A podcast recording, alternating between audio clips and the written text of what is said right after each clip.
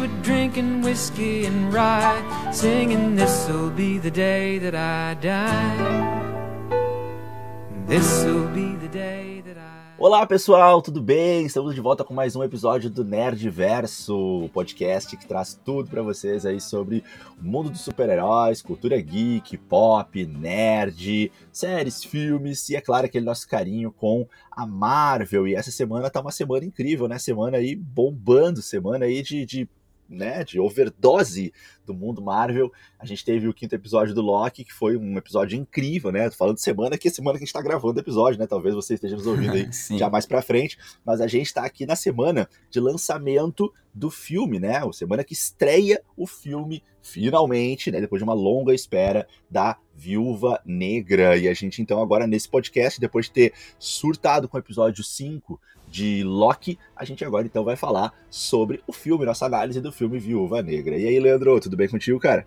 Aí, Diego, tudo bem, cara? E além de, do episódio de Loki, do filme da Viúva Negra, a gente teve o trailer de Orif, né? Que o pessoal explodiu a mente. E depois de, depois de um ano e meio quase, né, sem filmes da Marvel, finalmente chegou aí Viúva Negra, né? E para mim não decepcionou. É um bom filme de ação, mas ainda fica aquele gostinho de que demoraram demais para lançar o filme no meu, pra mim, assim. Eh, eles Com deviam certeza. ter feito isso antes, né? Mas esse filme basicamente fala de família, de tu buscar as tuas origens. Mas vamos começar aqui o Nerdverso, então, com nossos abraços para os nossos ouvintes, o pessoal que interage lá no arroba NerdversoCast. Que então abraços e beijos aí para Júlia Lucena, para o Jorge Pereira, para o Francisco Araújo, para o Otávio Benítio, para Jéssica Silva, para Vitória Carvalho, Ana Raquel, para Giovana Frois, para Vitória Guerra, Ayla Beatriz e para Vitória Costa, Diego. Boa, grande abraço a essa galera que tá sempre com a gente aí, que essa semana se destacou, seja no, em comentários, talvez críticas, mas provavelmente elogios e, e, o carinho que a gente recebe muito de vocês que nos acompanham e que é, valorizam o nosso trabalho, que ajudam a gente a construir aí o Nerdverso e o Nerdverso Cast no Instagram. Isso, isso. Mas vamos então falar de Viva Negra, né, Diego? Porque se a gente for ver, né, a Natasha, ela foi aparecer a primeira vez lá em Homem de Ferro 2, lá em 2010, né? E Exatamente. Se a gente for ver, ela era uma, hero, uma heroína desconhecida, né? Ela foi crescendo na Marvel e isso a gente pode dar todos os créditos para Scarlett Johansson, né? Ela que carregou essa personagem, ela que fez ela ficar popular, né? E esse filme é basicamente uma continuação ali de Guerra Civil de 2016 né? Uhum. Mas ele também se passa depois que a gente já sabe que ela tá morta, né? Por isso que eu digo que a Marvel, ela errou no timing, né? O filme é bom, como muitos da Marvel, ele, na verdade ele é melhor que vários da Marvel. Eu posso dizer assim, ó, melhor que Thor 1, Thor 2, melhor que Capitã Marvel, claro, claro, claro. melhor que... Da Marvel, pra mim até melhor que Homem-Formiga 1 e 2. Ele, uhum, ele supera esses filmes. Acho. mas, eu não, mas ele, ele fica aquém de outros filmes também. Não, não chega a níveis de Ragnarok, por exemplo, agora. Uhum. Dando alguns exemplos, né? E uhum. o bom, né, Diego, que não é um filme de origem, né? É, na verdade, é a Natasha querendo confrontar o passado, né? Quando ela ainda era uma assassina, né, Diego? Exatamente, exatamente. É, agora quando tu falou ali sobre uh, talvez o timing e a gente já saber que ela morre, né? Uh, eu até não vejo problema no filme ser depois, mas no momento que a gente já teve a morte dramática da Natasha, com toda aquela música e todo aquele sofrimento, e toda vez que a gente revê o Ultimato a gente sofre de novo com aquela cena da morte verdade, dela. Verdade, né? verdade. É, é, a gente sabendo disso, acho que o filme tinha que ter valorizado um pouco mais isso, né, Leandro? Eu, eu senti falta do filme eh, valorizar um pouco essa cena, sei lá, mostrar ela de repente no início do filme, quem sabe começasse o filme com isso e depois voltasse, mostrasse em algum momento isso de novo, não sei. Uh, a, a, gente é tudo bem, a gente assiste o filme, nós que somos fãs, que vimos tudo e tal, a gente assiste o tempo todo conectando, né? Ah, ela vai morrer, ah, tá, mas depois vai acontecer aquilo.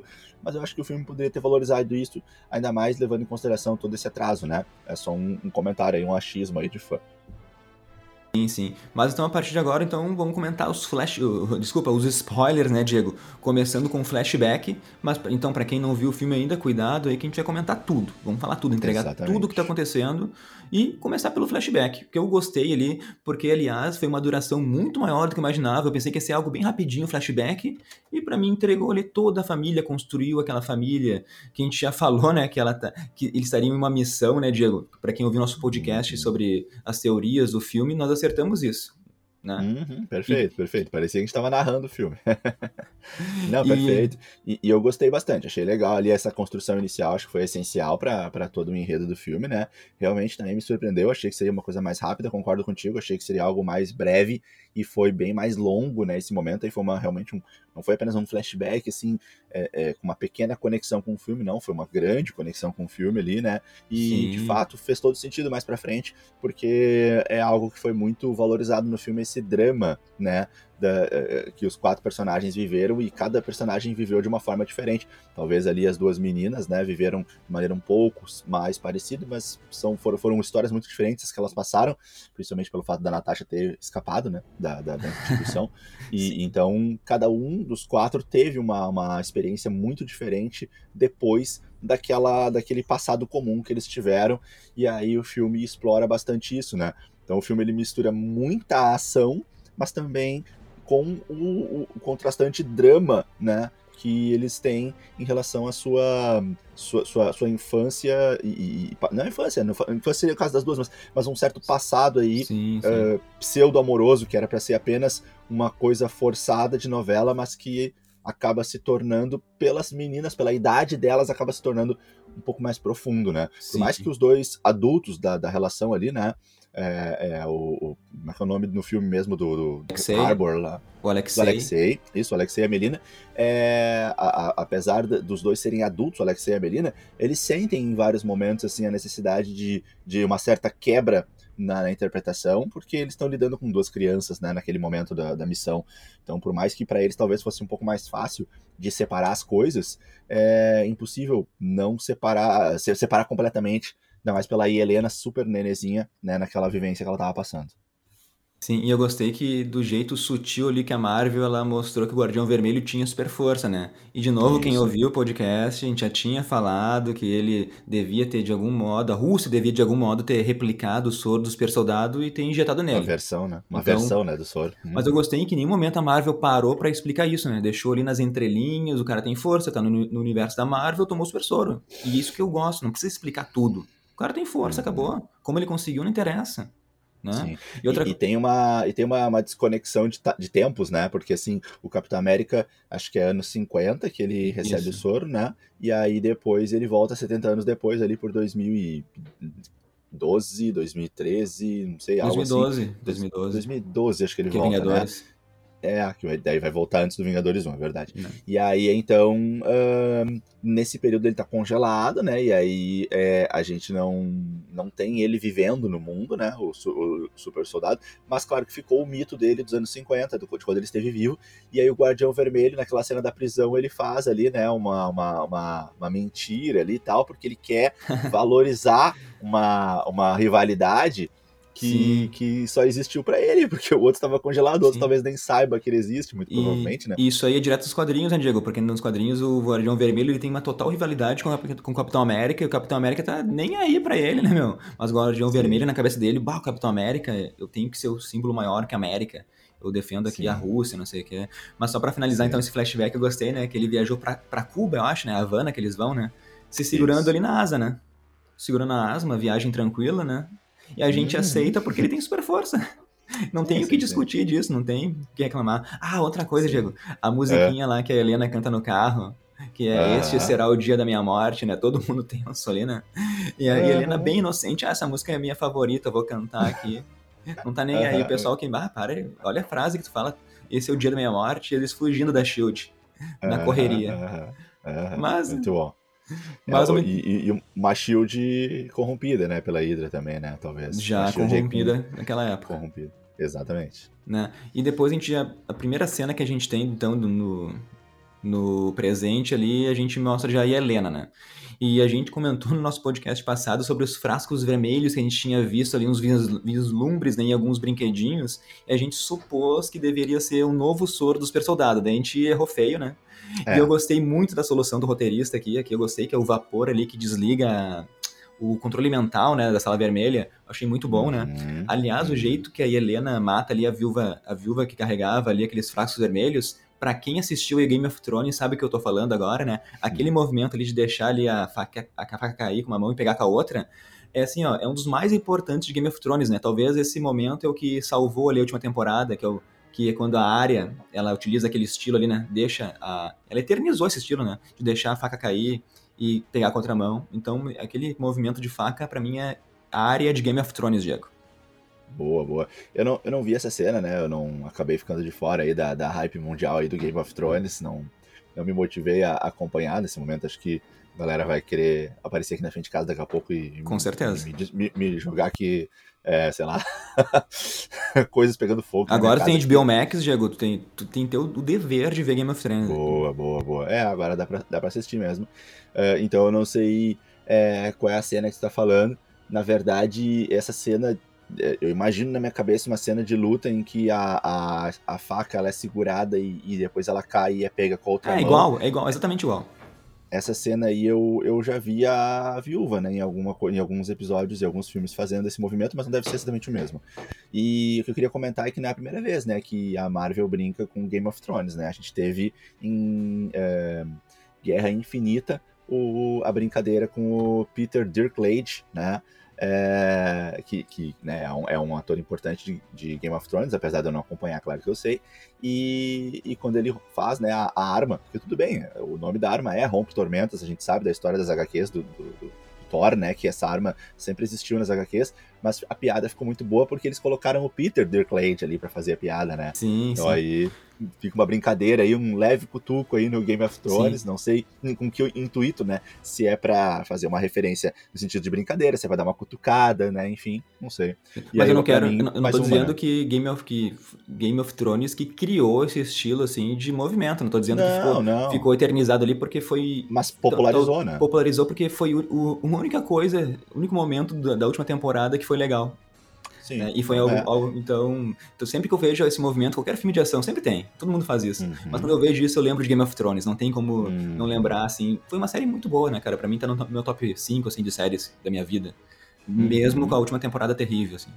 Uhum. Sim, mas vamos falar de viúva, né, Diego? Que a gente veio falar de viúva. Vamos voltando, vamos voltando, né? Tipo, puxou uma referência aí, mas vamos voltando. vamos falar então, vamos falar das primeiras três cenas de ação, assim, que são intensas, eu gostei muito. A gente já vai me interrompendo aí quando tu quiser falar que eu vou mandando uma atrás da outra, tá, Diego? A gente beleza, no início ali. A primeira cena é da Viúva Negra contra o treinador, né? Ali eu já vi ele usando as técnicas do Capitão, do Homem-Aranha. Cara, eu gostei muito dessa cena ali. Não sei o que tem a acrescentar. Tu gostou não, também, não. Diego? Por enquanto eu adorei, achei muito legal a forma como a cena iniciou, né? Com, tipo, não foi uma perseguição, não foi uma armadilha, foi um tiro, um míssil, acho que ele disparou nela, né? Um tiro de bazuca. Então gostei muito, assim, dessa cavalice, né? Dessa coisa agressiva, assim, né? Tipo, Estamos no nível da Viúva Negra, não é qualquer perseguição que, que eu estou fazendo. E mostrou que o treinador, então, esse personagem, né, que estava iniciando ali, né, fazendo sua estreia no, no, em termos de luta, de capacidades, né, de habilidades, quando, tava, quando ele aparece para mostrar, ele não vai fazer uma, um, um, crescimento gradual, começa a lutar e começa a mostrar que cada vez mais é mais forte. Não, ele já chega já com lá em cima, né? Um tiro de bazuca. Eu adorei essa entrada, assim, achei demais essa entrada. Né? Ela, ela tá numa boa aqui com o carro quando vê, leva um tiro de bazuca. Achei muito bom. E já começa copiando também os movimentos da Viúva Negra, né? Mas a gente tinha visto, tinha visto isso no trailer. Depois eu vou comentar algumas uhum. coisas que eu não gostei sobre o treinador. Uhum. Depois a gente tem ali a luta ali, que foi, talvez para mim, acho a melhor luta, da Natasha contra a Helena. Porque eu gosto muito dessas, porrada, dessas porradaria que tu utiliza qualquer qualquer objeto na, na tua frente ali. Pega uma arma, uhum. pega um prato, pega uma faca, pega a cortina. E ali, para mim, as coreografias foram muito boas, assim. para mim foi nível Soldado Invernal aquela parte, chegou.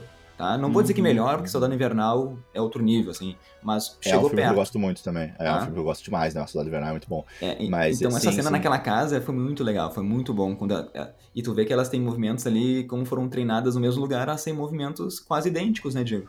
Sim, sim, sim, sim. E o filme mostra bem isso pra gente, né? Que é uma luta meio espelhada no início, né? Assim, o movimento era o mesmo, sim. elas trocam a arma no mesmo movimento e tal. Depois elas se desarmam no mesmo movimento. Então, isso foi, foi bem massa mesmo.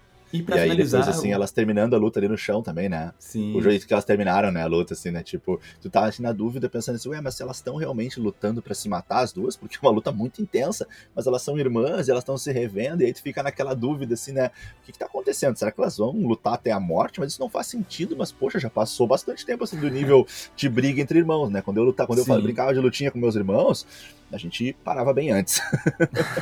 Com certeza.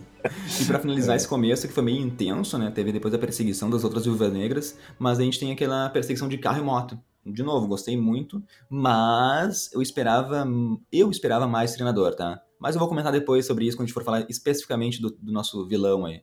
Tá? Mas, Sim, ali, outra... na, ali nessa cena da, da perseguição de carro e moto, né? Tem uma piadinha delas que elas deixaram uma pra outra ali, não sei se todo mundo captou, né? Que é quando uh, a, a viúva pega a, a, moto dela e ela tá ali, bate papo com a viúva, né? E o treinador já chega já ali o treinador, não, não digo, não tinha se apresentado ainda, mas aquele tanque, né? Aparece ali. O tanque dele. Né, né, chegando ali um tanque, assim, até então elas não sabiam quem é que estava pilotando, e nem precisava saber, né? Já sabia que tinha que se mandar dali. E aí, quando acontece aquele tanque chegar ali, e a Helena ainda tá batendo papo, a viúva faz alguma fala para ela no sentido assim, ah, o dia que tu quiser, né? Tipo assim, pô, pula na moto logo, vamos sair daqui. Então a, a viúva faz uma frase pra Helena no sentido assim, é, tipo, vamos logo, né, meu? É, Sobe aqui na moto logo pra gente. Isso. Então ela fala uma frase assim, é, o, o, quando quiser, né? Ela fala com algum, te, algum modo tem, ver, uh, temporal, assim, não sei se ela fala o dia que tu quiser, o ano que tu quiser, mas ela fala assim, ah, quando quiser, por favor, sobe na moto, né? Nós temos que ir. E aí depois essa cena se repete invertida, né? O troco da Helena, quando a viúva pega o carro para dirigir, dá aquela ré e bate no carro que tá atrás dela, né? Quando a viúva, acho que assalta um carro, assalta uma pessoa, né? No trânsito ali, pega o carro da pessoa e as duas entram no carro da pessoa. E aí então a. a aí não sei, acho não sei quem é que tá dirigindo agora, mas. É... Tá, tá, tá dirigindo. É a Natasha, Natasha. que tá dirigindo, né? Isso, é. é. E, aí, e aí a Helena que fala para ela quando ela bate o carro na hora de tirar do estacionado ali do carro e sair com o carro, a Helena que fala assim, ah, quando quiser, né? Vamos logo. Então ali tem essa troca, essa brincadeira sutil e não sei se todos pegaram, né? A gente tá aqui fazendo análise, então a gente vai captar esses momentos assim sutis, às vezes que não são tão nítidos. Cara, já que tu falou da Helena agora, eu quero então já vou emendar e falar da atriz, né, da Florence Pugh que faz ele, que faz ela, desculpa. E cara, eu fiquei muito feliz com essa atuação, assim, ó, para mim foi uma escolha perfeita para ela ser a nova substituta aí da Viúva Negra na Marvel, né?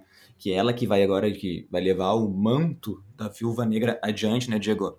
E para mim, assim, a apresentação da Helena é muito importante. É o momento que a Marvel faz do filme para levar pro futuro do MCU, né, Diego? Uhum. Aliás, eu quero destacar também o deboche que ela fez ali na, na pose da Viúva Negra. Muito, muito legal, né? Muito legal. Muito legal ela debochando. Uhum. E falando do filme, assim, a gente, a gente, tem a Natasha, que ela não acredita em família. A gente tem a Helena, porque a Natasha, né? Porque a Natasha passou a maior parte da vida sem acreditar em confiar nas pessoas, né? Lembrando isso, né? Até encontrar os Vingadores, encontrar ali uma referência de amigos, família. E Sim. a gente tem a Helena, que nunca teve família. A única coisa de família que ela tem, e ela mesma fala, né, Diego, foi aquele momentinho de criança que ela passou os três anos ali com o Alexei, com a Melina e com a Natasha. E isso que ela tem de família, ela guarda isso no fundo do coração dela, até pra, por, todo, por tudo né, que ela passou, né, Diego? É, então, uhum. essa é a dualidade que a gente tem entre as duas ali. Né? E, sim, sim. E tu sabe, então, fazer uma piadinha, sei que tu gosta de piada, tu sabe quem gostaria desse filme aí, estilo família, Diego? Hum. Toreto, né? Toreto do Velozes Furiosos, né? É ah, é tudo pela sim, família. Teve, Nosso querido teve, teve memes, teve memes dele, exatamente, Toreto. É um filme Boa. que ele, para, ele sentaria para assistir tranquilamente. Uhum. Eu tava aqui pensando agora, Leandro, nas conexões, assim, o que que levou a Viúva Negra até a, a família, até o passado dela, né? Porque não foi uma busca consciente, não foi assim, tipo, ah, deu saudade da família, vamos lá rever como é que tá a Mana. Não Sim. foi assim que aconteceu, né? Ela tava fugindo do General Ross, Uh, ela pediu ajuda a um personagem que até não entendi muito bem as, as, conexões totais dele na história, aquele personagem negro que ajudou ela ali, que eu sei, parecia ser um amigo dela, né? É, não me lembro é, agora o nome dele. Não eu sei, que o ator é, é o, é o Oti, Oti Fangbley. Oti Fag, Fagbenley. Fagbenley. Ele é de é, The Handmaid's Tale, né? Acho ele ótimo ator. Mas hum. acho que ele era só um contato dela, assim, contato do... Uh -huh. Como ela era uma assassina, né, Diego? Ela devia ter alguns é. contatinhos. Pois é, eu também fiquei pensando nisso no início do filme, mas depois quando vi que ele apareceu mais vezes no filme, assim, né, e, e teve um, um, impacto bom, assim, ajudou ela bastante, fiquei pensando que pudesse ter mais por trás disso, né? Uhum. Mas não, não encontro nada, assim, a respeito, então acho que foi só realmente conexão com o filme, só para conectar legal. Mas assim, é, eu acho que foi esse o, o pivô, né, do encontro delas, né?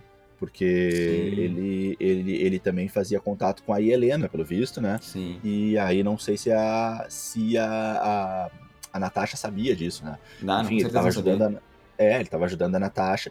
E aí que ela acabou aquela hora no carro descobrindo que o treinador não estava atrás dela, estava atrás dos, dos uh, frascos dos vermelhos, frascos né? Vermelhos. Amando, claro, do, do do velho lá que comanda a sala. E, e aí eu fico pensando, por que, que esse, esses frascos vermelhos estavam no carro, né? Por que, que eles estavam no ah, carro? Mas, aí, que tá. mas a e Helena ela explica, ela falou que mandou os frascos para a viúva, então ela sabia que o, o ali tinha contato com a Natasha, para ela, pra, porque ela é uma vingadora, ela tem contatos, ela conhece cientistas, para eles estudarem isso, ela mandou. Ela não queria isso. que a Natasha quisesse voltar, né? Isso, isso Atrás. mesmo. Eu, eu queria que a gente fizesse essa explicação ah, para a tá. galera, porque eu não sei o quanto que isso ficou claro, nítido para todo mundo, né, no filme.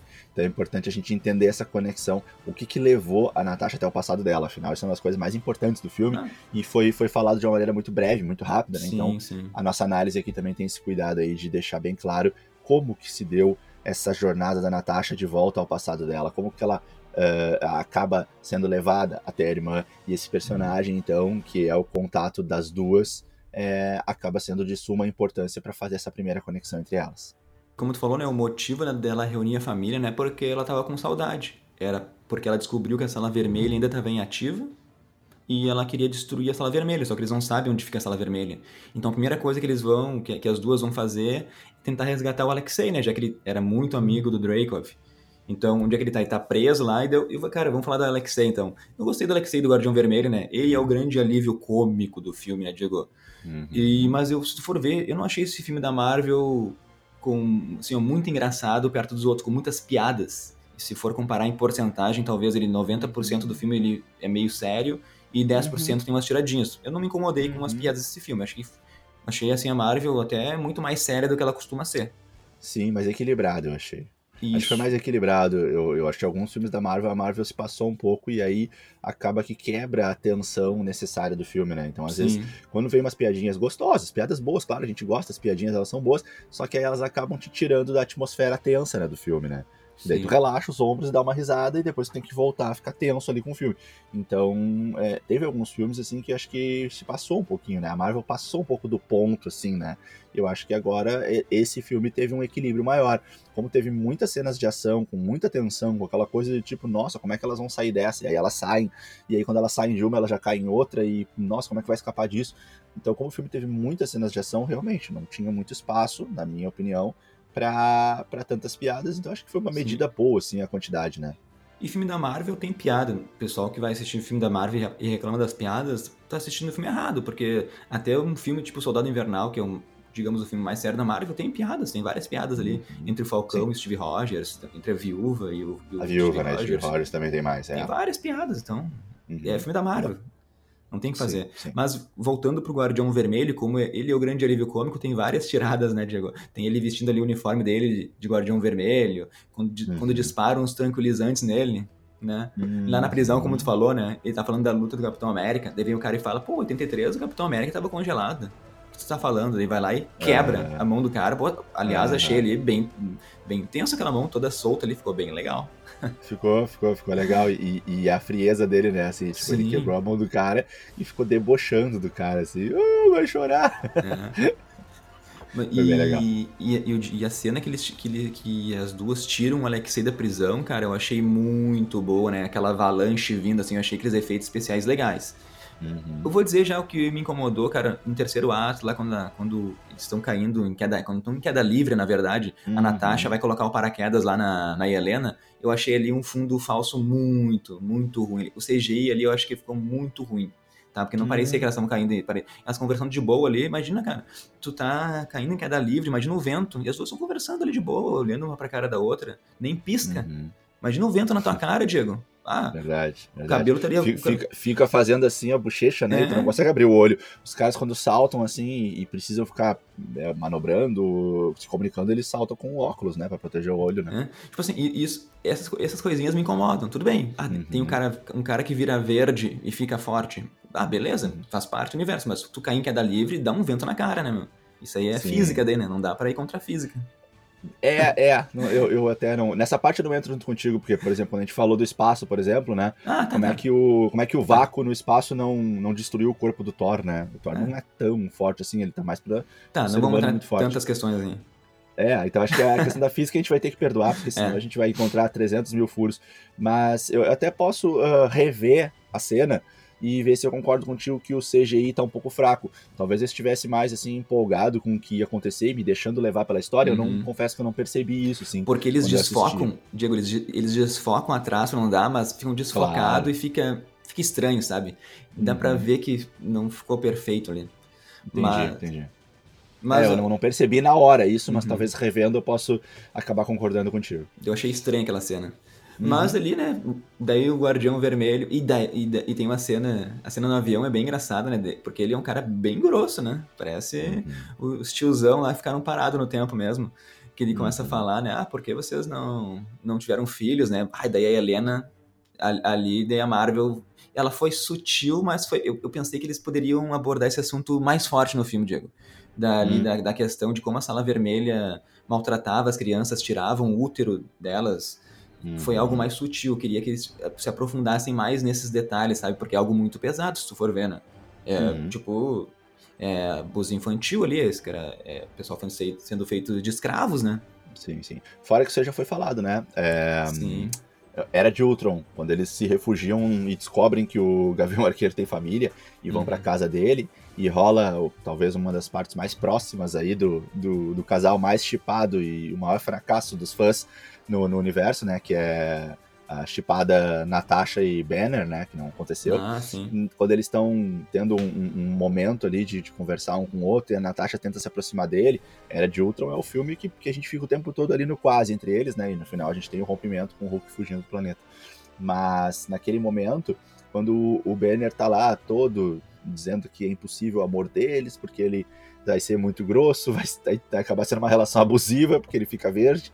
E, e aí ela fala, é, mas eu também tenho um passado complicado, e aí ela fala disso, né? Naquela cena de Era de Ultron, ela fala que nós somos esterilizadas para não termos sentimentos nem fraquezas e para sermos realmente uma arma para matar. Ela fala isso no filme Era de Ultron, então nessa cena aí que o útero é retirado. Nesse momento, a fala dela é carregada de drama, de dor, né, de sofrimento nesse momento, diferente do que a Helena fez. Eu penso que nesse sentido é que a Marvel não se preocupou tanto uh, uh, em, em dramatizar na verdade não era um sentimento de drama naquele momento, era um sentimento de raiva, né? A Helena estava com raiva, então ela não, não se preocupa em se deixar, ela não, não tem, não deixa espaço no, no, no sentimento dela para se deixar enfraquecer e amolecer e contar isso de maneira mais dramática. Ela fala isso de maneira assim, uh, ironizando e no sentido de, de pseudo fazer uma superficialização. Então ela narra aquilo como se estivesse narrando algo nada a ver, exatamente para fazer ele sentir um mínimo de dor ali e de, de nojo né? Uh, porque ela sabe que vai ser muito difícil para um homem viver isso, para um homem como ele, que não passou nem perto disso e que talvez não se importe com isso. Na visão dela, ele não tá nem aí para isso, porque na visão dela, ele entregou elas para o, o Dracoff. Então, na visão dela, ela tá com muita raiva e ela precisa atingir ele de alguma maneira, então ela fala isso nesse sentido leviano, porque ela pensa que dessa maneira ela vai conseguir projetar isso com uma bala nele, assim, né? E também essa dramatização já tinha sido feita na Era de Ultron. Essa é a minha uhum. visão dessa cena. Sim, sim. Mas então logo depois ele não tem, né? A gente descobre que o Alexei não sabe onde fica a sala vermelha e eles vão encontrar a Melina. E daí, pra mim, a Melina é a personagem mais é, subaproveitada na série. Eu, eu acho que eu, elas podiam explorar melhor ali a Dama de Ferro, né? Já que trouxeram uma atriz tão boa assim para representar, eu achei meio fraquinha a atuação dela. Mas uma, eu tenho uma pergunta para ti, Diego. Quando ela traiu ali a família e depois mostrou que ela estava ajudando, foi uma, uma reviravolta para ti? Porque na hora ali que a Helena toma o choque, né, e vê a Natasha no chão, eu já pensei na hora que, tipo, eram planos deles, era um plano para eles se filtrarem ali na sala vermelha, né? Porque uma cena uhum. antes tem a Melina falando com a Natasha e, a, e ela avisa a Natasha, poxa, acabei de chamar a sala vermelha. E do nada, quando corta a cena, tá a Natasha desmaiada no chão. Pô, a Natasha não é tão barbada assim desmaiar. Então, eu não fiquei surpreso ali que era um plano para eles se filtrarem. Eu achei, eu fiquei surpreendido que eles utilizaram a máscara facial, né? Pra... Uhum. Aliás, né, segunda vez esse ano, né? Porque vamos lembrar aí que a Falcão. Carter usou lá em Falcão o Soldado Invernal. Tá? Isso, isso mesmo, isso mesmo. Mas eu essa quero máscara ver... sempre aparece, essa máscara sempre aparece quando a gente está lidando com uma questão um pouco mais política, mais de organizações tecnológicas, né? é... né? E, e, e, menos alienígenas e menos magia. A própria Natasha já usou essa máscara lá em Homem de Ferro 2, É Homem de Ferro 2 ela usou, se não me engano. Ou foi. Uh, não, foi eu me lembro de ver ela usando no Soldado Invernal. Então foi Soldado Invernal. Foi, então, na, confundi. foi na derrubada da Shield, né? É, na derrubada da Shield. Lembra que ela- eles tinham colocado nela Uhum. ah, e nos outros membros do conselho o. o puxa, Verdade. esqueci o nome agora do cara lá, né? Do, do- que era amigo do, Nick do Fury. Nick Fury, Não, não, sim, mas sim. que é o, o, o nojento certo. lá do filme. Ele bota nelas um dispositivo que dá choque, pode Uhum. né, fraturar até o osso Ô, externo. Diego, agora eu tenho, eu tenho uma outra questão pra ti que daí eu acho que me incomodou muito, que são esses erros de roteiro, tá? Hum. Eu vou reclamar um pouquinho. Porque quem tava pilotando a nave, o avião lá pra ir pra Sala Vermelha era a Melina, né? Só que na, na verdade era, Parecia era, ser, parecia era a ser, Natasha. a gente descobre que não era. era a Natasha. Aham, Mas sim. como é que a Natasha sabia pra onde ir? Não tem como a Melina ter dado todas as informações naquele curto tempo ali para ela pegar o avião e ir direto pra Sala Vermelha. Eu, pelo menos ao meu ver isso, né? Então aí eu acho que foi aquele roteiro amigo de novo, né? E daí isso me incomoda. Uhum. Não sei se É, tu boa, tem uma boa, boa. explicação pra isso. Não, realmente, agora, agora tu me pegou. Eu tava focado em te responder outra pergunta que acabei não, Ah. não conseguindo responder. Ah, acabei não conseguindo falar. Nem, nem Não, é que na verdade, é que na verdade tu comentou a tua visão sobre ter adivinhado ou não. E aí tu perguntou, não sei se tu Ah, tá, adivinhou ou não, Diego. Sim. Mas pra mim ficou claro e tal. E eu ia te falar que não, na hora pra mim não, não ficou muito claro, não. Eu pensei que era só uma ajuda. e- Não sabia que ela que, que, Não, que teria não, trocado de não, corpos. Isso não, isso pra mim foi surpreendente. Mas eu, eu Não, sabia pra- que a Melina tava ajudando. mim, pra mim não ficou óbvio, não. Talvez eu estivesse muito, é, é, é, enfim, é, como é que se diz a palavra? Enfim, a- a- é, enfeitiçado pelo filme ali Uhum. e, e- e desliguei um pouquinho aquela coisa mais observadora, mais detetive na primeira visão que eu tava tendo do filme e deixei a cena me levar e eu acreditei realmente que a Melina é, tinha chamado eles. Ela tava com um rosto assim mais ou menos é, emocionado e a Natasha também. Então parecia ser um lance assim, tipo, eu chamei a, a, a sala vermelha logo que vocês chegaram, mas depois eu acabei me arrependendo e a nossa conversa foi Uhum. boa, foi bom rever vocês, só que agora eu já chamei, agora a gente vai ter que lidar com isso. Eu fiquei com essa sensação. Aí quando tu fala do, do- da Natasha estar caída no chão e isso não ser muito coerente, eu não concordo tanto, porque a Melina foi treinada muito antes da Natasha, né? Eu sei que a Natasha é diferenciada, tanto é que ela escapou, né, da sala vermelha sozinha e ela tem uma genética diferenciada, isso é inclusive dito no filme. Por outro lado, a Melina teve um treinamento muito mais tempo do que a Natasha, pelos mesmos que treinaram a Natasha, então não teria pra mim assim uma Pra mim não teria problema a Melina ter vencido a Natasha, até porque a Melina ali estava mais ou menos tava mais preparada para esse embate, estando na casa dela, conhecendo bem o que, que ela tem de tecnologia para usar para derrubar a Natasha. Eu não, não vi como que essa cena teria acontecido naquele momento, né? Depois a gente sabe que não aconteceu essa, essa luta, mas assim na hora pra mim não não soa como estranho isso para mim. Tudo bem, pode ter acontecido pela, pelo, pelo histórico das duas, né? Pelo histórico da Melina e pela situação, pelo ambiente ali. Agora, agora sim, voltando na pergunta que tu fez recentemente, de fato eu não consigo agora aqui responder muito bem. A única coisa que vem na minha cabeça é uma programação do jato, né? A programação do avião ali já ter a programação do caminho. Porque o que a Melina diz pra Natasha? A Melina diz assim, ó, quando a gente tá chegando lá perto, eles cedam a gente pra gente não ver o local. Mas isso não impede que a nave já esteja com uma configuração ali e que eles consigam apenas seguir essa configuração, né? Claro Pode que isso também, ser. mais uma vez, Mas- mais, isso mais uma vez causa aquele velho problema de segurança das organizações da Marvel, né? Que a gente já viu no Tempad, por exemplo, lá que não tem uma impressão digital, não tem uma senha. E aí, bom, se a minha teoria estivesse certa é, e, e- e tivesse uma programação pronta aí, né, com, com a rota de viagem da nave para a sala vermelha, é, bom, qualquer um que roubar a nave consegue achar a sala vermelha, né? Então seria mais uma falha de segurança da Marvel. Mas que a gente já viu várias vezes acontecendo Sim, essa sim. falha de segurança da Marvel aí, né? Mas, ô Diego, quando ela tá chegando lá, a Melina, ela pega o radinho e fala: preparem que a gente tá chegando aí, preparem a pista de pouso, alguma coisa, abram aí que a gente tá chegando. Ela dá, esse, dá, essa ordem, então não é tão automático também. Né? Tá, mas, mas eu é, digo. Mas ela eu digo pode que- pegar o rádio e falar isso? É, ela pegou o rádio e falou. Se- É, mas isso aí eu não vejo nenhum problema. Qualquer um poderia fazer isso, entendeu? Se tem um rádio ali na nave. Né, mas de Por novo, aí. como é que ela sabe, né? Tem que falar daí. Mas enfim, mas eu digo que eu não fiquei tão surpreso que. Porque pelos trailers já, já entregava que a Melina tava na luta final do lado da Natasha. Então. Então, pra mim, não foi surpreendente. De novo, né? A gente vai entrar naquela questão que os trailers, dessa vez, entregaram muito da trama. Né? Sim. Meio que, sim. pra, no meu caso, meio que estragou a minha experiência pelos trailers. né? Uhum, uhum, Mas a gente uhum. tem que ver também, porque a gente tem que produzir conteúdo, conteúdo então. Enfim. Mas, ô, ô, Diego, mais uma É. pergunta. Hoje eu tô cheio de Hum. perguntas. Tu sentiu pena do Hum. porquinho lá sem ar? Uh, sim, claro, óbvio. Ah, coitado, pô. É, agoniante, né? Agoniante. O porquinho. É, é a gente sabia que. Eu, eu sabia que o porquinho não ia morrer, né? Eu sabia que ela não deixaria o porco morrer. E que ela tinha ali a, a, a segurança, do jeito que ela estava conduzindo a cena, ela tinha a segurança de que o porco já tinha sido treinado, já tinha passado por aquele treinamento. Quando eu vi aquela cena, eu pensei, não, ela já fez isso várias vezes, ela já repetiu Sim. isso com aquele porco, então ela, ambos já estão acostumados a passar por isso. É a gente que não está acostumado a ver esse, esse, essa, essa, esse momento asfixiante ali, né? Mas claro que a gente fica, mesmo eu, assim, tendo todo esse raciocínio que eu te falei agora, de pensar assim, não, eles já fizeram isso várias vezes, tanto ela quanto o porco estão acostumados. Mesmo assim, eu fico chateado porque é né, um ser vivo ali que está sendo né, maltratado para experimentos. Então, fiquei, fiquei também mal, mas com esse outro ponto de vista, né? O porquinho chamado Alexei, Diego. Uhum. mas a partir desse momento, pra mim o filme tava muito bom até esse momento. A partir desse momento, considero já o terceiro ato, né? Que eles vão finalizar o filme. A partir do terceiro ato, hoje para mim já acho que deu uma decaída grande o filme. Que tem, agora eu vou comentar várias coisas que eu não gostei. E vamos comentar uhum. dos vilões, né? Porque a gente pode considerar isso. A gente tem três vilões no filme. A gente tem o Dracov, a gente tem o treinador e a gente tem o grande vilão, que é a Sala Vermelha. Né? A gente pode concordar uhum. com isso. Tem subvilões e o grande vilão. Porque, Sim. ah, lembrando, né, né, Diego, lembrando agora uma coisa, hum. aliás, no começo do filme, de novo, voltando a falar, né, sobre crianças, né, mostra aquelas crianças sendo raptadas, tem aquela música do Nirvana, em, hum. mixada ali, um jeito Smells mais... Like Teen Spirit, o nome da música, né? Uhum. E daí tem, aquelas, tem, as crianças, tem as crianças sendo raptadas, colocadas em containers, uh, treinando ali, eu acho que foi, por isso que eu esperava que a Marvel fosse fazer algo pesado, porque ali, aquele começo ali, ah, parecia algo, para mim, era exploração infantil, né? Uhum. Eles, eu pensei que eles iam abordar mais isso no filme, sabe? Porque por causa uhum. desse, dessa introdução do filme, que começou bem pesada. E depois aí uhum. não, não comentaram tanto. Então, isso que eu acho que Sim. foi alguma coisa que a Marvel ficou devendo. não sei talvez, se tu concorda é. comigo.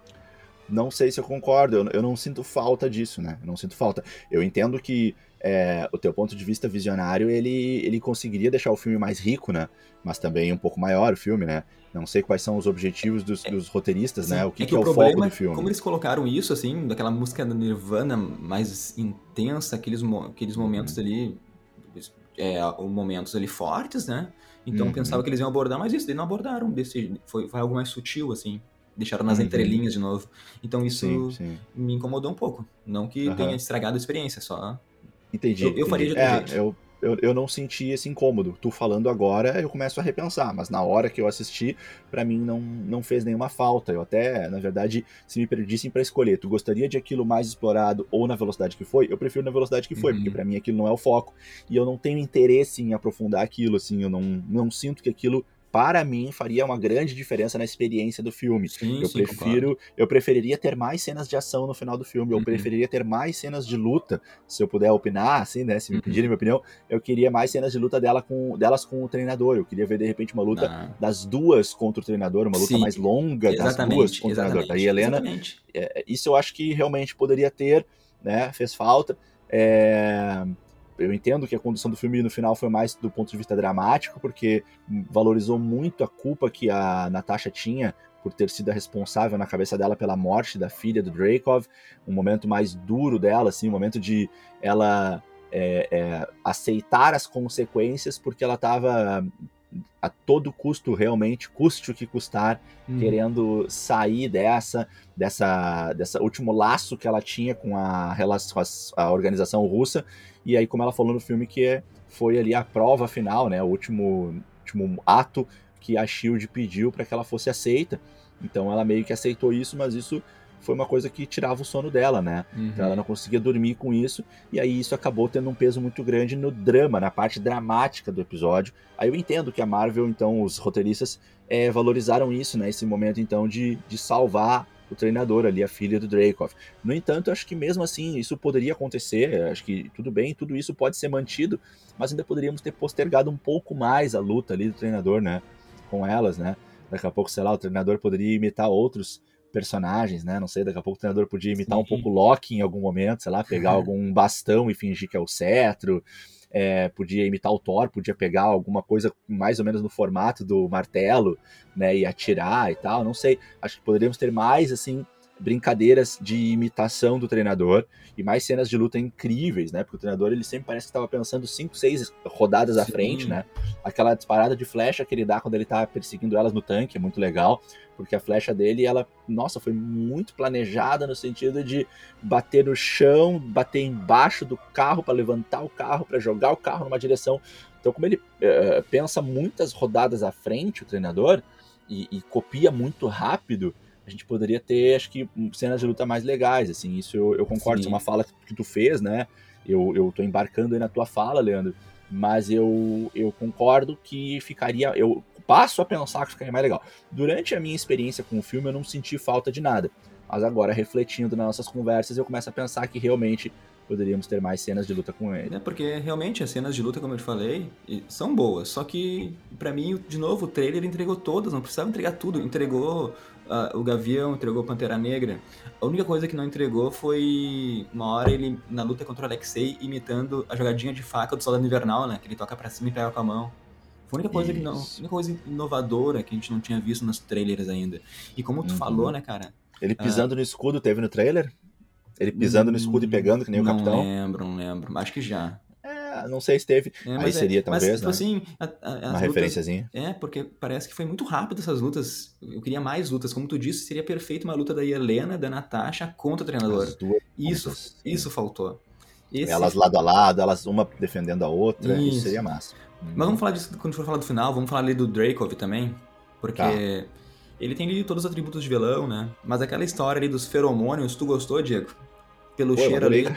Pelo Eu cheiro. adorei. Pelo Eu cheiro, tu não demais. consegue agredir a pessoa. E Pra mim é novo, né? Mas se tu aceita de novo, se tu aceita o soro do super soldado, tem que aceitar isso, né? É, sim. Mas sim. eu fico pensando, então é só tu colocar esses feromônios em todo o exército das viúvas negras e acabou.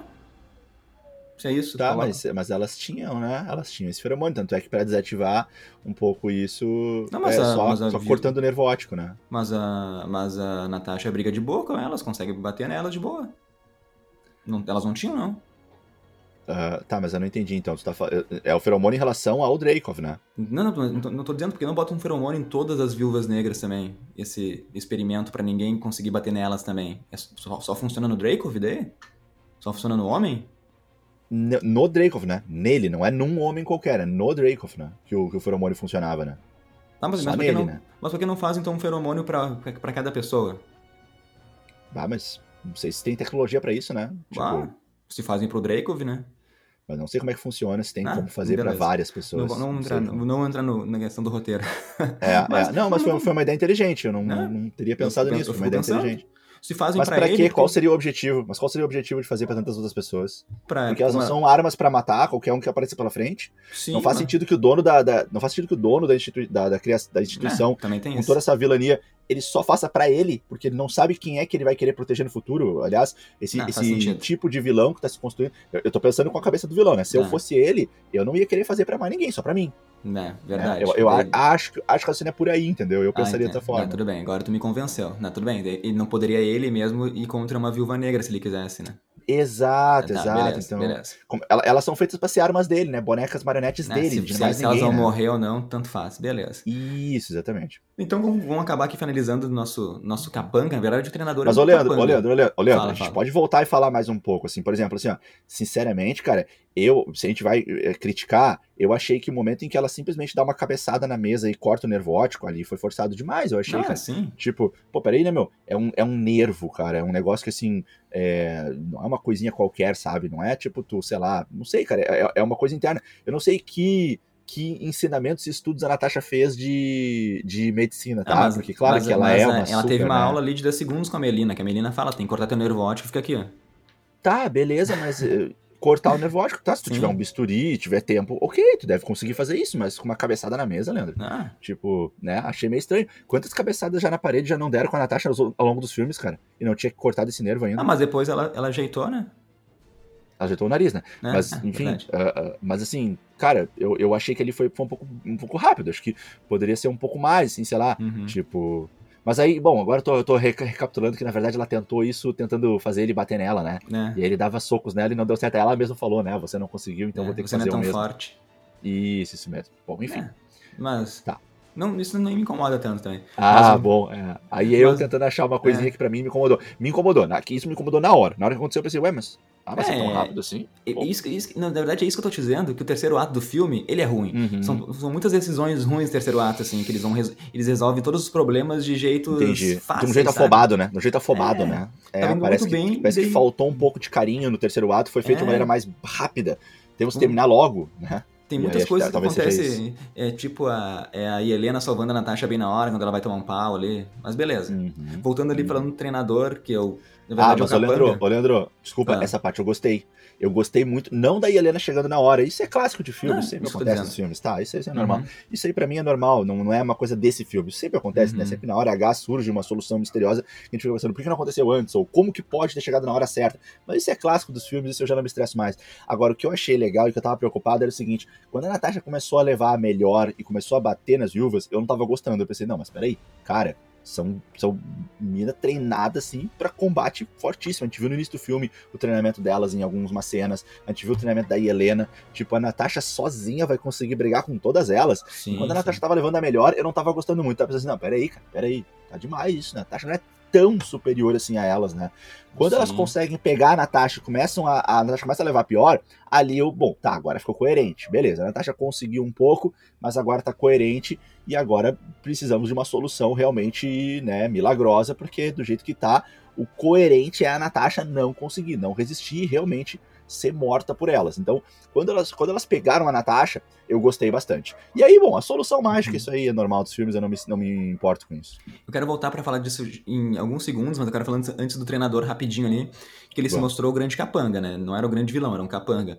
E a gente acertou nessa teoria que era uma mulher, né? Porque a gente via, uh -huh. a gente via pelos trailers que ele, silhueta, ele tinha uma silhueta né? feminina, a gente, a gente sempre falando, é uma mulher, é uma mulher. Quem ouviu nosso podcast sabe que a gente bateu nessa tecla, né? Uh -huh.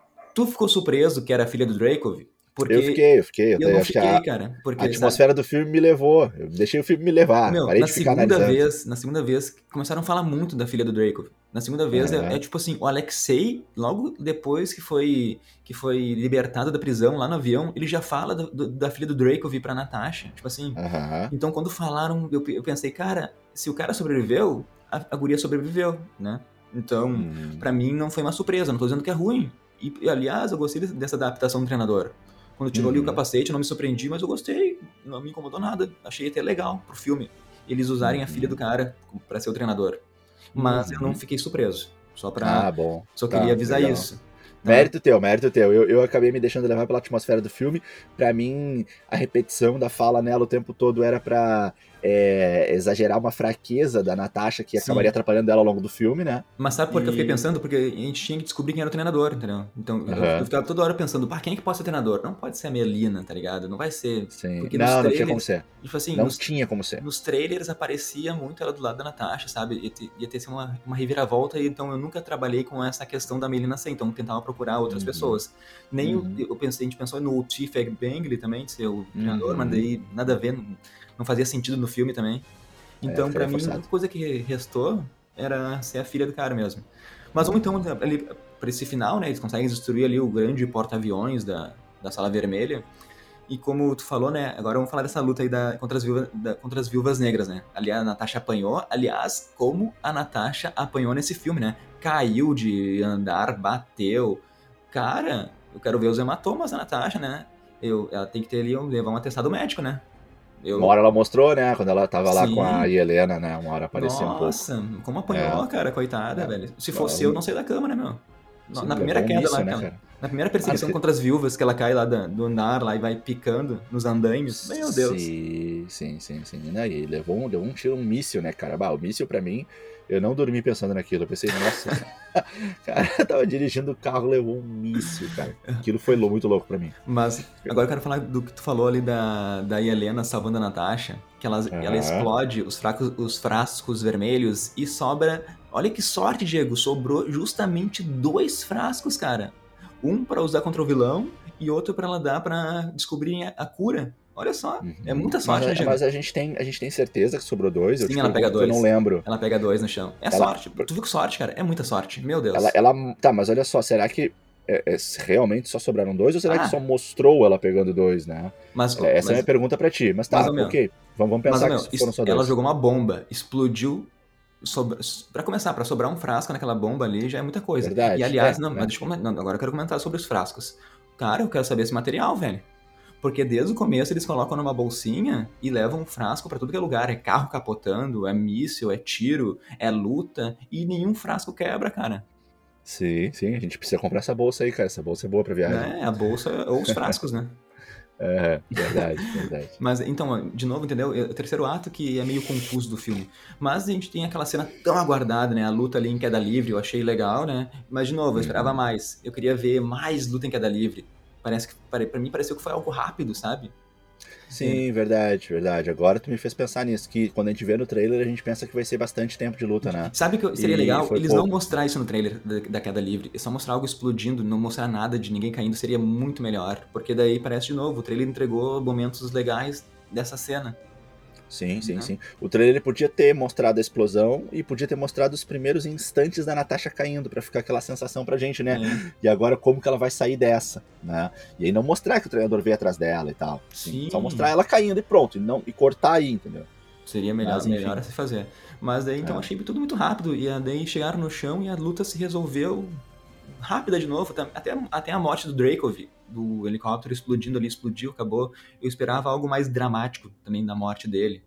Ele tentando Uhum, escapar de qualquer jeito, assim, sei lá, tentando matar a Natasha, chega a Helena e mata ele. uhum. Enfim. E daí faltou a luta das duas contra o treinador. Sim, ela, sim. De novo, ela pisando ali no, no frasco e liberando a toxina pra tirar a. a, a- não lembro o nome da, da filha do Dracov agora. O treinador ali do controle mental. Achei, Uhum. de novo, rápido, muito rápido, tudo muito rápido. E, Antônia. tam- e sabe, sabe o que eu lembrei também? Eu esperava, Antônia é o muito, nome da menina.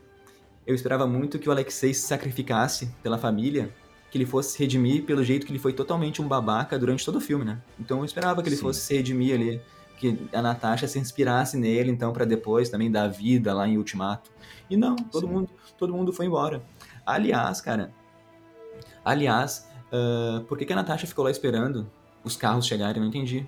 Não, não dava pra Hum. mais uma pessoa entrar no avião ali? Não tinha mais um lugarzinho? Vamos apertar a pessoa. Ô, pessoal, Sim. vai pro ladinho aí, aperta aí, deixa ela entrar no avião, vamos embora. Sim, e, e também, na verdade, na hora do filme eu fiquei pensando ao contrário. Na hora do filme eu fiquei pensando assim, cara, por que, que vai todo mundo embora, meu? Olha só a galera que podia ficar pra ajudar a Natasha. Daí vai todo mundo embora. Tipo, a Natasha ainda falou, tá, tudo bem, a Natasha vai falar, é que nem a pessoa chegar na tua casa e te oferecer assim, quer um pedacinho de pizza? Tu vai dizer por educação, não, não, obrigado. Mas aí a pessoa insiste, né? Tipo assim, a galera podia ter insistido com ela, né? Ô, Natasha, não, não, não, não, não. Tu é das nossas, né? Tu é da nossa faixa, a gente vai ficar aí e vai te ajudar. Olha só o que tu fez por nós, tu acabou de destruir a organização Sim. que ferrou a nossa vida. O mínimo que a gente pode fazer é te ajudar aí com eles. Pô, barbadinha, né? A gente enfrentou uma organização muito mais complicada do que, sei lá, uma, uma divisão um pouco mais tática da polícia norte-americana. Isso a gente enfrenta de boa. Aí a galera, não, beleza, Natasha, consegue segurar a onda aí? Não, então tá. Então são só o quê? Uns, uns 10 carros aí, né? Pessoal Mas armado. não, não entendi Tá por que, que ela ficou, o que, que ela queria resolver e depois apareceu de loira já, né? Apareceu. Aham. Não, não entendi, eu não entendi por que, que ela ficou, o que, que ela tinha que resolver ali. Ai, que a gente derrubou a sala vermelha, vai dar explicação aqui. Tipo assim. Pois é, E ela- pois é, e não, ela realmente com- não faz muito sentido. E daí ela É, dá um frasco verdade- vermelho pra Helena levar, né? Quando ela Uhum. conseguir fazer ali. Reproduzir, né? Replicar, né? Reproduzir Replicar, isso, replicar. Uhum. E só, então, também, não sei se quer falar mais uma coisa, mas antes que eu me esqueça, uma referência, né? Que a Helena dá aquela jaqueta, aquele colete pra Natasha. Esse colete, a Natasha, ela usa em Guerra Civil. É o mesmo colete que ela tem em Guerra Isso. Civil. Então, ó, essa é uma das poucas referências que temos no filme. Sim, muito boa essa referência, né? Isso aí os caras fizeram de uma maneira legal, né? Ela já tava com aquele colete no filme, e os caras se ligaram. Vamos então trazer esse colete pro filme anterior para que faça sentido isso. Ficou, achei, esse eu gostei bastante, Legal, achei legal. bem legal. Bem legal. É, eu ia falar um negócio agora, acabei me esquecendo ali do, do pessoal do, do Ross, né? Ah, eu achei legal a hora que ela tava debochando do Ross mais no início do filme, né? Ah, sim. assim, tem certeza que tu vai querer pa- passar essa vergonha, né? Vai querer vir, vai ser, vai ser, vai ficar chato pra É, ti. E esse comecinho, Achei muito legal. esse comecinho teve várias referências, né? O Falcão, ao Homem-Formiga. Uhum, Né? aham. Foi, foi bem legal. Isso. E, e eu acho também que teve um, um pouco assim essa questão de, de- da Natasha saber escapar assim, desses momentos, né? De quando ela é mais ou menos apresentada é, no. Eu não me lembro agora, acho que é Vingadores 1, quando ela tá sendo interrogada por alguém no filme, no início do filme, no Vingadores 1, Uhum. e ela é chamada pra ir atrás do Hulk, né? Pelo, pelo, pelo Nick Fury. Ah, E ela tá amarrada numa cadeira, lembra? Vingadores Sim, 1, sim. né? E aí, então, é muito legal porque ela tá, ela tá fingindo que tá levando a pior, né? E aí ela ainda tá amarrada, né, na cadeira e tá debochando dos caras. É, e, e, aí, e aí começa a debochar dos caras, sendo que ela ainda nem se libertou da cadeira, ela tá debochando sim, dos caras, né? sim. Então isso achei legal e achei que essa cena do filme, ela, ela pare, me pareceu assim um pouco aquela cena lá que eu tô citando agora, né, do início de Vingadores 1. Sim, sim. E vamos terminar então nosso podcast com, falando sobre Budapeste, tá? Porque aqui eu vou falar mal, tá? Eu, porque a gente. Eles, a Marvel, eles deixaram por, durante anos, 10 anos, acho, desde Vingadores 1, eles comentam sobre Budapeste, então, para mim, começaram a alimentar muitas coisas, falaram de novo em Ultimato. Então eu esperava que, no mínimo, eles fossem mostrar um flashback, sabe? Não resolver tudo numa conversa, só aparecer a voz do Clint lá no, no, no fone da Natasha, só isso de referência. Eu esperava que mostrasse, cara, cinco minutinhos de ação ali, mostrando. Porque, beleza, e a gente comentou sobre isso, que Budapeste devia interligar tudo junto com a entrada dela na Shield, né? E também derrubando a sala vermelha. Tudo isso a gente já tinha comentado, a gente esperava isso, foi legal ali tudo que mostraram, mas não, eu, eu ficou faltando para mim algo, eu fiquei meio decepcionado por eles só comentarem, sabe? É, ele, eles, a Marvel gerou uma expectativa, eles começaram a falar tanto de Budapeste. Quando falaram a primeira vez em Vingadores, beleza, Budapeste, deve ser alguma coisa. Depois falaram de novo, sabe? Então eles geraram uma expectativa. Eu não, eu não acho que eu gerei expectativa. Eles começaram a alimentar isso. Entendeu? Uhum. Então eu, ach, eu achei meio, meio nada a ver só comentar, mostrar ali. Pô, custava gastar cinco minutos de filme pra. Tipo assim, eu vou te contar uma história, Helena. Senta aí, daí puf, mostra a história, sabe? Eu acho que poderia é, ser feito. E eles ficaram, eles ficaram remoendo bastante, né? Principalmente a Helena ficou remoendo muito, né? Tá, mas peraí, tu viu o corpo? Tu tem certeza? Como foi isso? É? Ficou muito assim, tipo, tá, então a gente ficou cada vez mais, tipo, tá, vamos, vamos explicar então, o que que realmente aconteceu em Budapeste? Eu entendo a, a, essa tua posição e a tua argumentação. Eu confesso que eu não fiquei com essa sensação, eu tava mais preocupado em saber o que ia acontecer daí em diante, Uh, mas eu, eu entendo que realmente não é uma história qualquer, não é só uma referência, uma alfinetada, né? É um momento que, que é citado mais de uma vez no MCU, quando eles estão no início do Ultimato, é, na, na nave do, dos Guardiões da Galáxia, né? Na, puxa, como é que é o nome? Na Milano. E eles estão indo uhum. pro planeta onde, tá, onde eles encontram que tá o Thanos, né? Lá no jardim, na esperança de que eles vão conseguir recuperar as joias e desfazer tudo. Aí uh, tá o Clint sentado do lado da Natasha e os dois viajando no espaço, uma coisa que eles nunca fizeram. E aí o Clint dá um sorrisão e fala: Nossa, a gente tá muito longe de Budapeste. Sim. Então ali é, é, mais uma referência no Ultimato, uma referência próxima, né? Essa referência próxima é que eu acho que é a pior de todas, porque já tinham tido umas duas outras referências a Budapeste, só que essa referência próxima uh, ainda entre os dois e ainda com o desfecho que a gente tem em Ultimato dela morrendo e ele sofrendo com isso uh, a gente fica com essa sensação de que em algum momento a gente vai entender o que, que aconteceu entre eles em Budapeste, porque fica aparecendo até então na história que é como eles se tornaram mais amigos e que foi sim, um episódio sim. forte na história dos dois. Sim. Um episódio importante. E a gente fica com a sensação, né? Nossa, mas que treta foi essa em Budapeste, né? Foi uma treta forte aí, né? Que aconteceu lá. E aí a gente não tem esse, esse momento mostrado, fica esse vazio, né? Poxa vida, mas achamos que no filme a gente ia saber o que aconteceu e enxergar. E aí, bom, não enxergamos, só ficamos sabendo. E já que tu falou de, do Clint, você já interliga, olha só que legal, tu conseguiu interligar com a nossa cena pós-crédito, Diego. Né? Porque a gente tem a cena pós-crédito ali, a Helena indo visitar o túmulo da Natasha lá, e quem aparece? A gente já tinha comentado né, sobre isso, já tinha vazado que a Valentina ia aparecer, que a primeira aparição da Valentina ia ser em Viúva Negra e depois ela ia ser melhor apresentada na série do Falcão, né? Os adiamentos acabaram deixando o Falcão antes de Viúva Negra.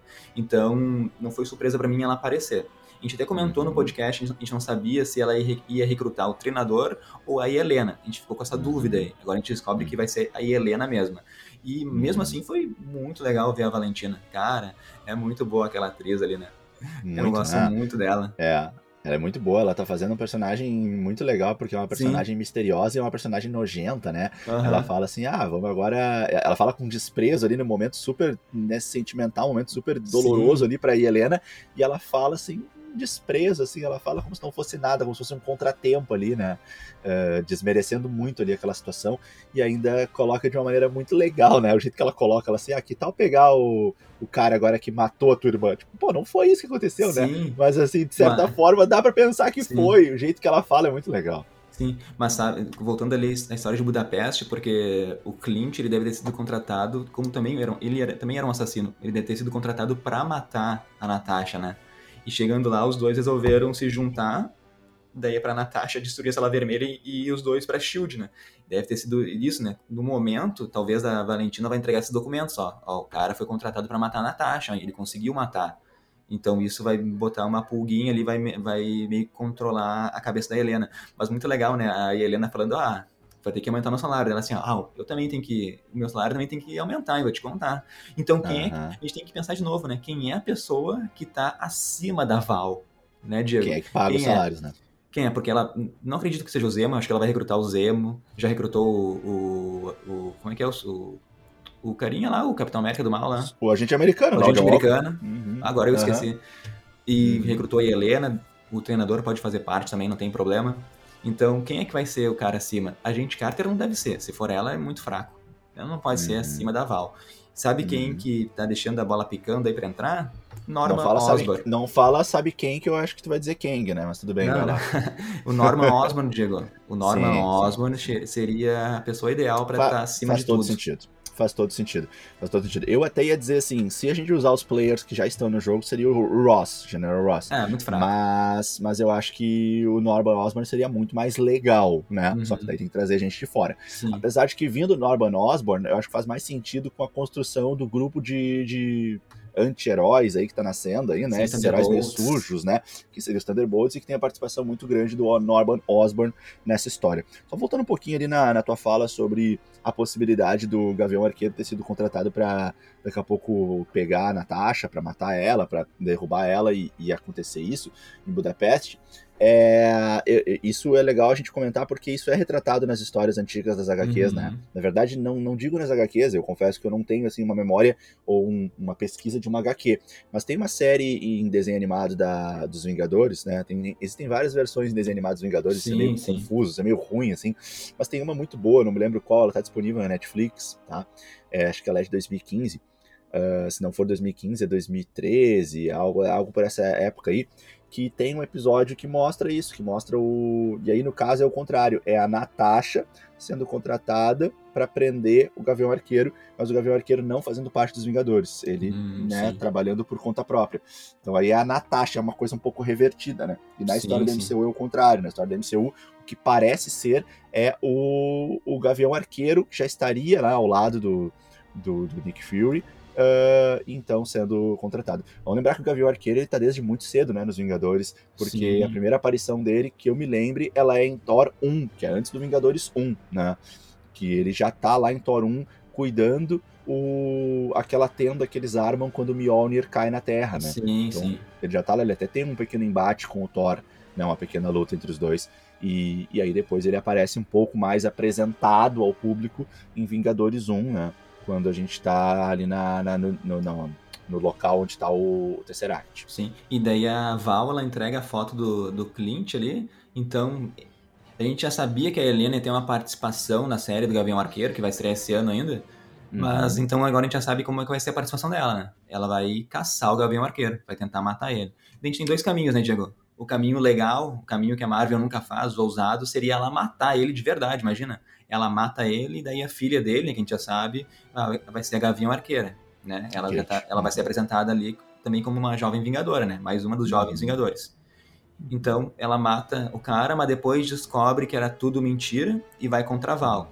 A uhum. outra, que, é o, que a Marvel gosta de fazer, ela vai lá tentar matar, não vai conseguir matar, vai conversar com ele, ele vai falar a verdade e ela de novo se volta contra a Val né? Sim, sim. Então a gente tem essas é, é. Eu, eu, eu, acho, que vai acho que vai acontecer a segunda, porque é, a, a, Helena, a, a Helena sempre teve no coração a, a Natasha, uhum. ao mesmo tempo teve uma dor pelo abandono da Natasha, é, recuperou esse lado amoroso quando a Natasha ajudou ela e as duas juntas concluíram a missão, né, do, do filme.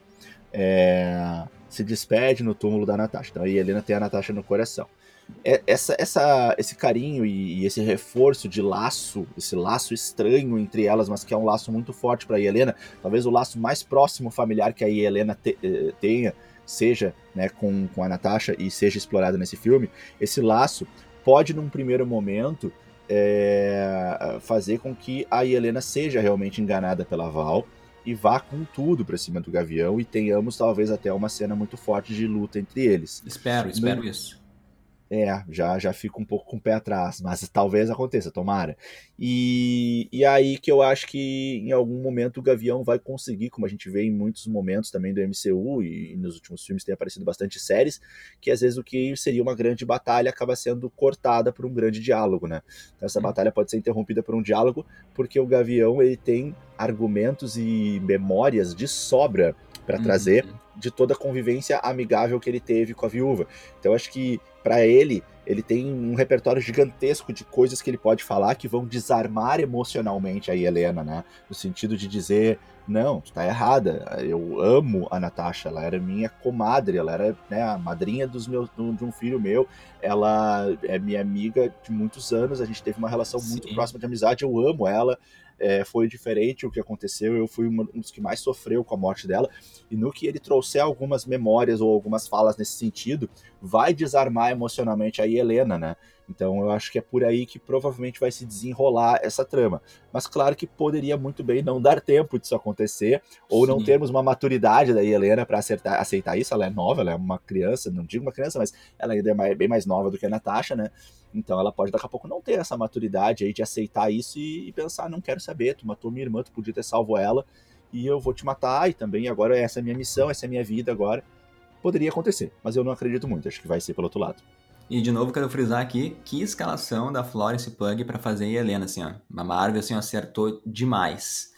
Mas vamos então agora, agora sim vamos finalizar, Diego. A gente tem teoria dos fãs. O que, que tu acha? Vamos falar Boa. das nossas teorias dos fãs? Boa, boa, vamos falar aqui. A gente tem uma teoria dos fãs aí sobre o, o Arif, né, enviada pelo João Paulo, que nos diz o seguinte: ele fala que na cena de quando o Tony é atacado, né, e tem aquele míssil que, que vai na direção dele, o míssil Stark, né, e a gente tem a recriação daquela cena Sim, lá do, do primeiro filme. Isso. Quem aparece ali para salvar ele é o Killmonger, né? Nessa variação aí de What If. Sim, ao invés né? dos Dez Anéis, né? De chegar lá e prender o Homem de Ferro. Então, ó, já mudou, já mudou totalmente a história de Homem de Ferro 1. Isso, exatamente. E aí a teoria dele é que o, o Tony para fazer ar, o Tony para de fazer armas e faz uma armadura para proteger as pessoas, mas ao invés dele usar a armadura, quem vai usar essa armadura vai ser o Killmonger, né? Mais uma grande ah. variação aí na, na, condução da história. Sim. E assim, o Killmonger vai para Wakanda para reivindicar o trono e para é, e para ele não ser derrotado através do contrabando de Vibranium, o Killmonger pode fazer uma armadura mais poderosa e aprimorada. Seria uma possível trama aí uhum. pro Arif, para um dos episódios. Eu concordo que o João Paulo mandou pra gente. Eu concordo 50% com essa teoria. Eu acho que ele vai até fazer a armadura pro Killmonger, beleza, mas eu acho que nessa versão que o Killmonger não vai ser do mal. Eu acho que ele vai, ele pode até ir para Wakanda, mas ele vai lutar ao lado de Wakanda. Eu e talvez acho. dê, talvez até podem dar o trono, podem dar o Pantera Negra para ele, podem dar pelo por, por ele proteger o Wakanda. Ele nem vai querer, sim. eu acho. E, sim, mas, sim, talvez a Shuri seja lá, ela nem queira estar tá, no comando, vai ver o Killmonger, sabe que ele tem direito ao trono por, por ser filho lá do, é, do, do T'Chaka, né? T'Chaka. Ah, e, então, ele vai ganhar o trono de mão, assim, ele nem vai querer isso e ele vai gostar disso. Entendeu? Isso sim, eu... sim, sim, sim. Porque, sabe, vamos falar então o Arif um pouquinho, só rapidamente, porque saiu o trailer uhum. também, né? Muita gente pediu pra gente falar. O Arif vai sair dia 11 de agosto, já tem data, né? E a gente vai ficar três semanas, três semanas órfãos da Marvel, Diego. Sem nada uhum. da Marvel para falar. Mas uhum. antes, Diego, eu pensava que o Arif, cada episódio ia ser uma história contida, tá? E pelo trailer agora eu não acho mais isso pelo trailer, o que eu entendo é que vai acontecer, vai ser um novo, uma nova realidade. Cada, cada episódio tipo assim, já vai mudar ali no começo, como tu falou, o Homem de Ferro, ele não vai ser pego pelos Dez Anéis, vai ser pego pelo Killmonger. E isso vai tornar uma nova realidade, vai mudar toda a realidade. Então cada episódio vai ser uma história nessa realidade, e depois no final eles vão se encontrar juntos, virando os, tipo assim, tipo os Vingadores, né? Teve o filme do Homem de Ferro, o filme do Thor, o filme do Capitão América, depois teve o filme dos Vingadores. Então acho que isso vai acontecer, vai apresentar os personagens, vai ter histórias se interligando ali, e no final eles vão formar ali, como já diz, né? São os guardiões do multiverso, né? Não são os Vingadores. Sim, sim, sim. Legal. É, é uma, uma, uma ideia bem mais interessante uh, do que os episódios separados. Os episódios separados são mais tranquilos é. de criar, né? Porque é muito mais fácil de fazer. Mas eu acho que isso Agora é mais, é mais ousado e mais legal. Não os episódios, mas um universo paralelo diferente, né? Sim. Legal. Vamos comentar um pouquinho de algumas coisas que a gente viu no trailer, né? A gente vai, a gente vai ter também a, a Peggy Carter tomando o soro do super soldado ao invés do Steve, né? Então ela vai se tornar a Capitã Britânia. A Capitã Britânia. Dá, dá pra ver lá as cores da Inglaterra nela, né? Mas a gente, é. a gente vê também que o Steve vai participar do episódio. Ele vai participar como? O Howard Stark vai fazer uma armadura e daí o Steve vai usar essa armadura, né? Vai ser o primeiro Homem de uhum. Ferro, digamos. Uma armadura uhum. mais anos 50, digamos. Sim, sim, sim. A gente também tem o Visão como Ultron, né? Vai ter, né? Vai ter um momento que o... E com as joias, né? Muito legal sim, isso. Sim, loucura. Vai ser o Ultron conseguindo fazer... Pegar... Passar o seu corpo pro Visão, né? Pelo visto, né? Ele vai uhum. ter sucesso naquela, naquilo lá. A gente Naquele vai ter o, momento lá, né? Isso. A gente vai ter o Doutor Estranho do Mal. Em algum momento ele, ele vai acontecer que ele vai pro outro lado, né? A gente até uhum. tem um frame que parece que é a Peg lutando com ele. Então dá pra uhum. ver que as uhum. histórias vão se interligar mesmo. Sim, A gente tem... Sim. Essa eu quero muito ver, né? Que é a versão do T'Challa sendo pego pelo Yondo.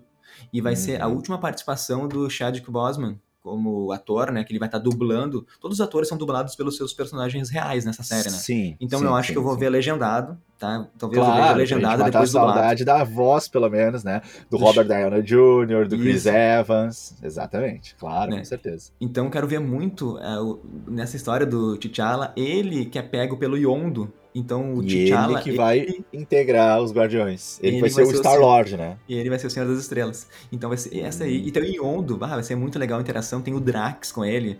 Cara, esse episódio eu tô esperando muito. A gente vai ter uhum. também, o, se eu não me engano, o Thor, o Thor eh, sendo expulso de Asgard, né? Se tornando indigno. Ele vem pra Terra e, e resolve, ah, foda-se, vou, vou ser o cara festeiro. É o Thor da balada, né? O Thor baladeiro. Uhum. Então, nessa realidade, o Loki deve assumir Asgard, porque a gente vê ali uhum. um momento que o Loki chega com um exército de Asgard atrás dele. Será que teremos alguma conexão com alguma coisa do, do, do série do Loki, né? Nesse momento, Bom, seria legal, né? Alguma, a, a, o que nós vermos, assim, dessa desse caminho do Loki ser o que a gente já mais ou menos viu de alguma variante dele, né, na, na TVA, Sim. seria legal. E, e também uma coisa que aparece pra gente é a Gamora, né, levando adiante o legado do pai dela, né, ela Sim. se tornando ali, ela, ela vestindo a armadura do Thanos que a Mas gente eu... vê no último, no ultimato, né. Mas eu acho, que é, dele. eu acho que é ela matando o Thanos daí. Entendeu? Uhum. Não levando o legado. De, porque, porque aparece uma, uma imagem né, dela ao lado do, do T'Challa como Star-Lord também. Então acho que ela, hum. ela tá com a arma do Thanos, que ela matou o Thanos. Ah, resumindo, a gente vai ter o Homem-Aranha contra a Wanda, e esse Homem-Aranha estão dizendo que é o Steve Rogers de Homem-Aranha. E ele ainda vai ter o manto da levitação do Doutor Estranho. Esse Homem-Aranha é, o, aquele upgrade, zoeira, né? É o upgrade, né, Diego? É o apelão. Hein? É o apelão. A gente vai ter Marvel Sim. Zumbi, cara, vai ter muita coisa, assim, eu quero ver como... Eu, agora eu tô muito animado pra essa série, eu quero ver como é que eles vão interligar cada história. Como é que eles vão é, fazer é, pra, os pra zumbis, quem né? gostou, para quem gostou da troca de martelos ali do Thor e do Capitão América no final do Ultimato, né? Uma, uma pequena troca de armaduras ali. Agora nós vamos ver a coisa enlouquecida, né? Todo mundo trocando com todo mundo. Agora, Agora ser uma troca-troca louco. Vai é. ser muito legal. E acho que é isso, né, Diego? Fica nosso podcast. Espero que tenham gostado da nossa análise de Viúva Negra. Só uma última, só uma última fala, Leandro. Eu acho que. O que, que tu acha? Vou jogar para ti pensar aí, tu que é o, o, geralmente o visionário aqui da, da, nossa dupla, né? Tu acha que o final de Warif vai terminar com a TVA podando aquela realidade? Hum, acho que não. Acho que a gente vai descobrir agora em Loki, já que existem várias realidades, né? Eles vão parar de. Uhum. Porque o Kevin Feige já falou que a série Warif se passa no MCU, né? Faz parte. Pois é, mas aí que tá. Né? Eh, depende do momento da, da, TVA, né, Leandro? Assim, se, se uh, o momento for pós a derrocada da TVA, ok, concordo contigo. Mas e se esse momento que vai ser transmitido em Warif, ele ainda não se passa depois que a TVA foi derrubada? E se a TVA ainda tá nativa, enlouquecida, podando tudo? Eu, eu acho mais fácil o final de Loki gerar o Arif do que isso que tu falou. Do que o contrário, do que o Arif estar rolando e a TVA estar nativa ainda. Não, eu acho que o, o, o, final de Loki vai, vai quebrar a TVA, a TVA vai parar de podar realidades e assim vai, vai surgir o Arif. É isso que hum. eu acredito. Não ah, que o Arif seja podada depois. Entendi, Entendeu? entendi. Beleza, beleza. Então, tá, pode ser. Gostou dessa, dessa teoria? Não, é, faz mais, sentido, faz mais, sentido, porque no Arif muita coisa acontece, né? Uhum. E enquanto a TVA. Faz mais sentido porque enquanto a TVA está nativa, não dá tempo de um universo se desenvolver como o Arif vai se desenvolver, né? Então, assim, nas primeiras loucurinhas de o Arif, os Homens Minutos já apareceriam, já poderiam, se a TVA estivesse na ativa. Se o né. Arif pode se desenvolver e tanta loucurada acontecer, é porque a TVA já não está mais atuando então faz bastante sentido aí a tua conclusão. Tem razão. Então agora, agora sim, vamos então encerrar o nosso podcast aí. Espero que tenham gostado da nossa análise de Viúva Negra, das nossas críticas, não nos odeiem. E continue nos acompanhando aí no arroba NerdVersoCast. E agora, quarta-feira, no último episódio de Loki. A semana tá intensa, Diego. A semana tá muito intensa. Uhum. Obrigado a todo, todo mundo. Mandem suas teorias para nós que a gente fala aqui no bloco Teorias dos Fãs. É isso aí, muito obrigado. E deixa o Diego se despedir aí pro final. É isso aí. A gente lembra que nesse episódio a gente não traz o bloco lançamento da semana, porque essa foi uma semana diferente nossa, né? Então a gente fez dois podcasts na mesma semana para valorizar toda essa loucurada que foi a semana. Uh, nosso bloco da semana com os guris do lançamento do. Nosso bloco lançamento da semana com os guris do lançamento do dia, o Alisson e o Léo. Um grande abraço, guris. Ele rolou então no nosso, a nossa análise do episódio 5 do Loki. E ela vai estar de volta, com certeza, na nossa análise do season finale aí, né? Do episódio 6 de Loki que a gente lança aí daqui a alguns dias já vai estar disponível para vocês. Deixamos então nosso grande abraço. É, tá feita então a análise aí de referências que a gente conseguiu pegar e nossa impressão, sensação, visões, comentários do filme Viúva Negra. Espero que vocês tenham uh, gostado do nosso podcast e depois continuem conversando com a gente lá no nosso Insta e mandando pra gente as impressões, o que, que vocês acharam do podcast, o que, que vocês acharam do filme, concordam, discordam do que a gente falou, coisas que vocês mais gostaram, coisas que vocês não gostaram. Uma coisa também importante, Leandro, vamos convidar a galera aí para dar sugestões, o que, que vocês querem ver no nosso podcast, porque agora a gente vai ter um hiato, né, como o Leandro falou, é, três, três semanas. semanas. né? Então, assim, sem, sem nenhuma produção da Marvel, claro que o Nerdverso ele não é só Marvel, mas a gente tem esse carinho muito grande e a gente está acompanhando de perto toda essa renovação do MCU da fase 4. Então, se vocês quiserem dar sugestões sobre o que vocês querem que a gente fale, ah, faça um aprofundamento sobre tal filme, fala sobre tal trailer, vamos falar sobre esse assunto, manda pra gente as sugestões de vocês, assim a gente consegue entregar para vocês um podcast com mais qualidade, mais carinho, dentro do que vocês estão realmente querendo ouvir da gente. Mas é isso então, Leandro. Deixa um grande abraço aqui para todos que mais uma vez estão nos ouvindo. É, a gente volta então com o episódio 6 de Loki. Estamos ansiosíssimos. É isso aí. Valeu, pessoal. galera. Um grande abraço. tchau. tchau. tchau.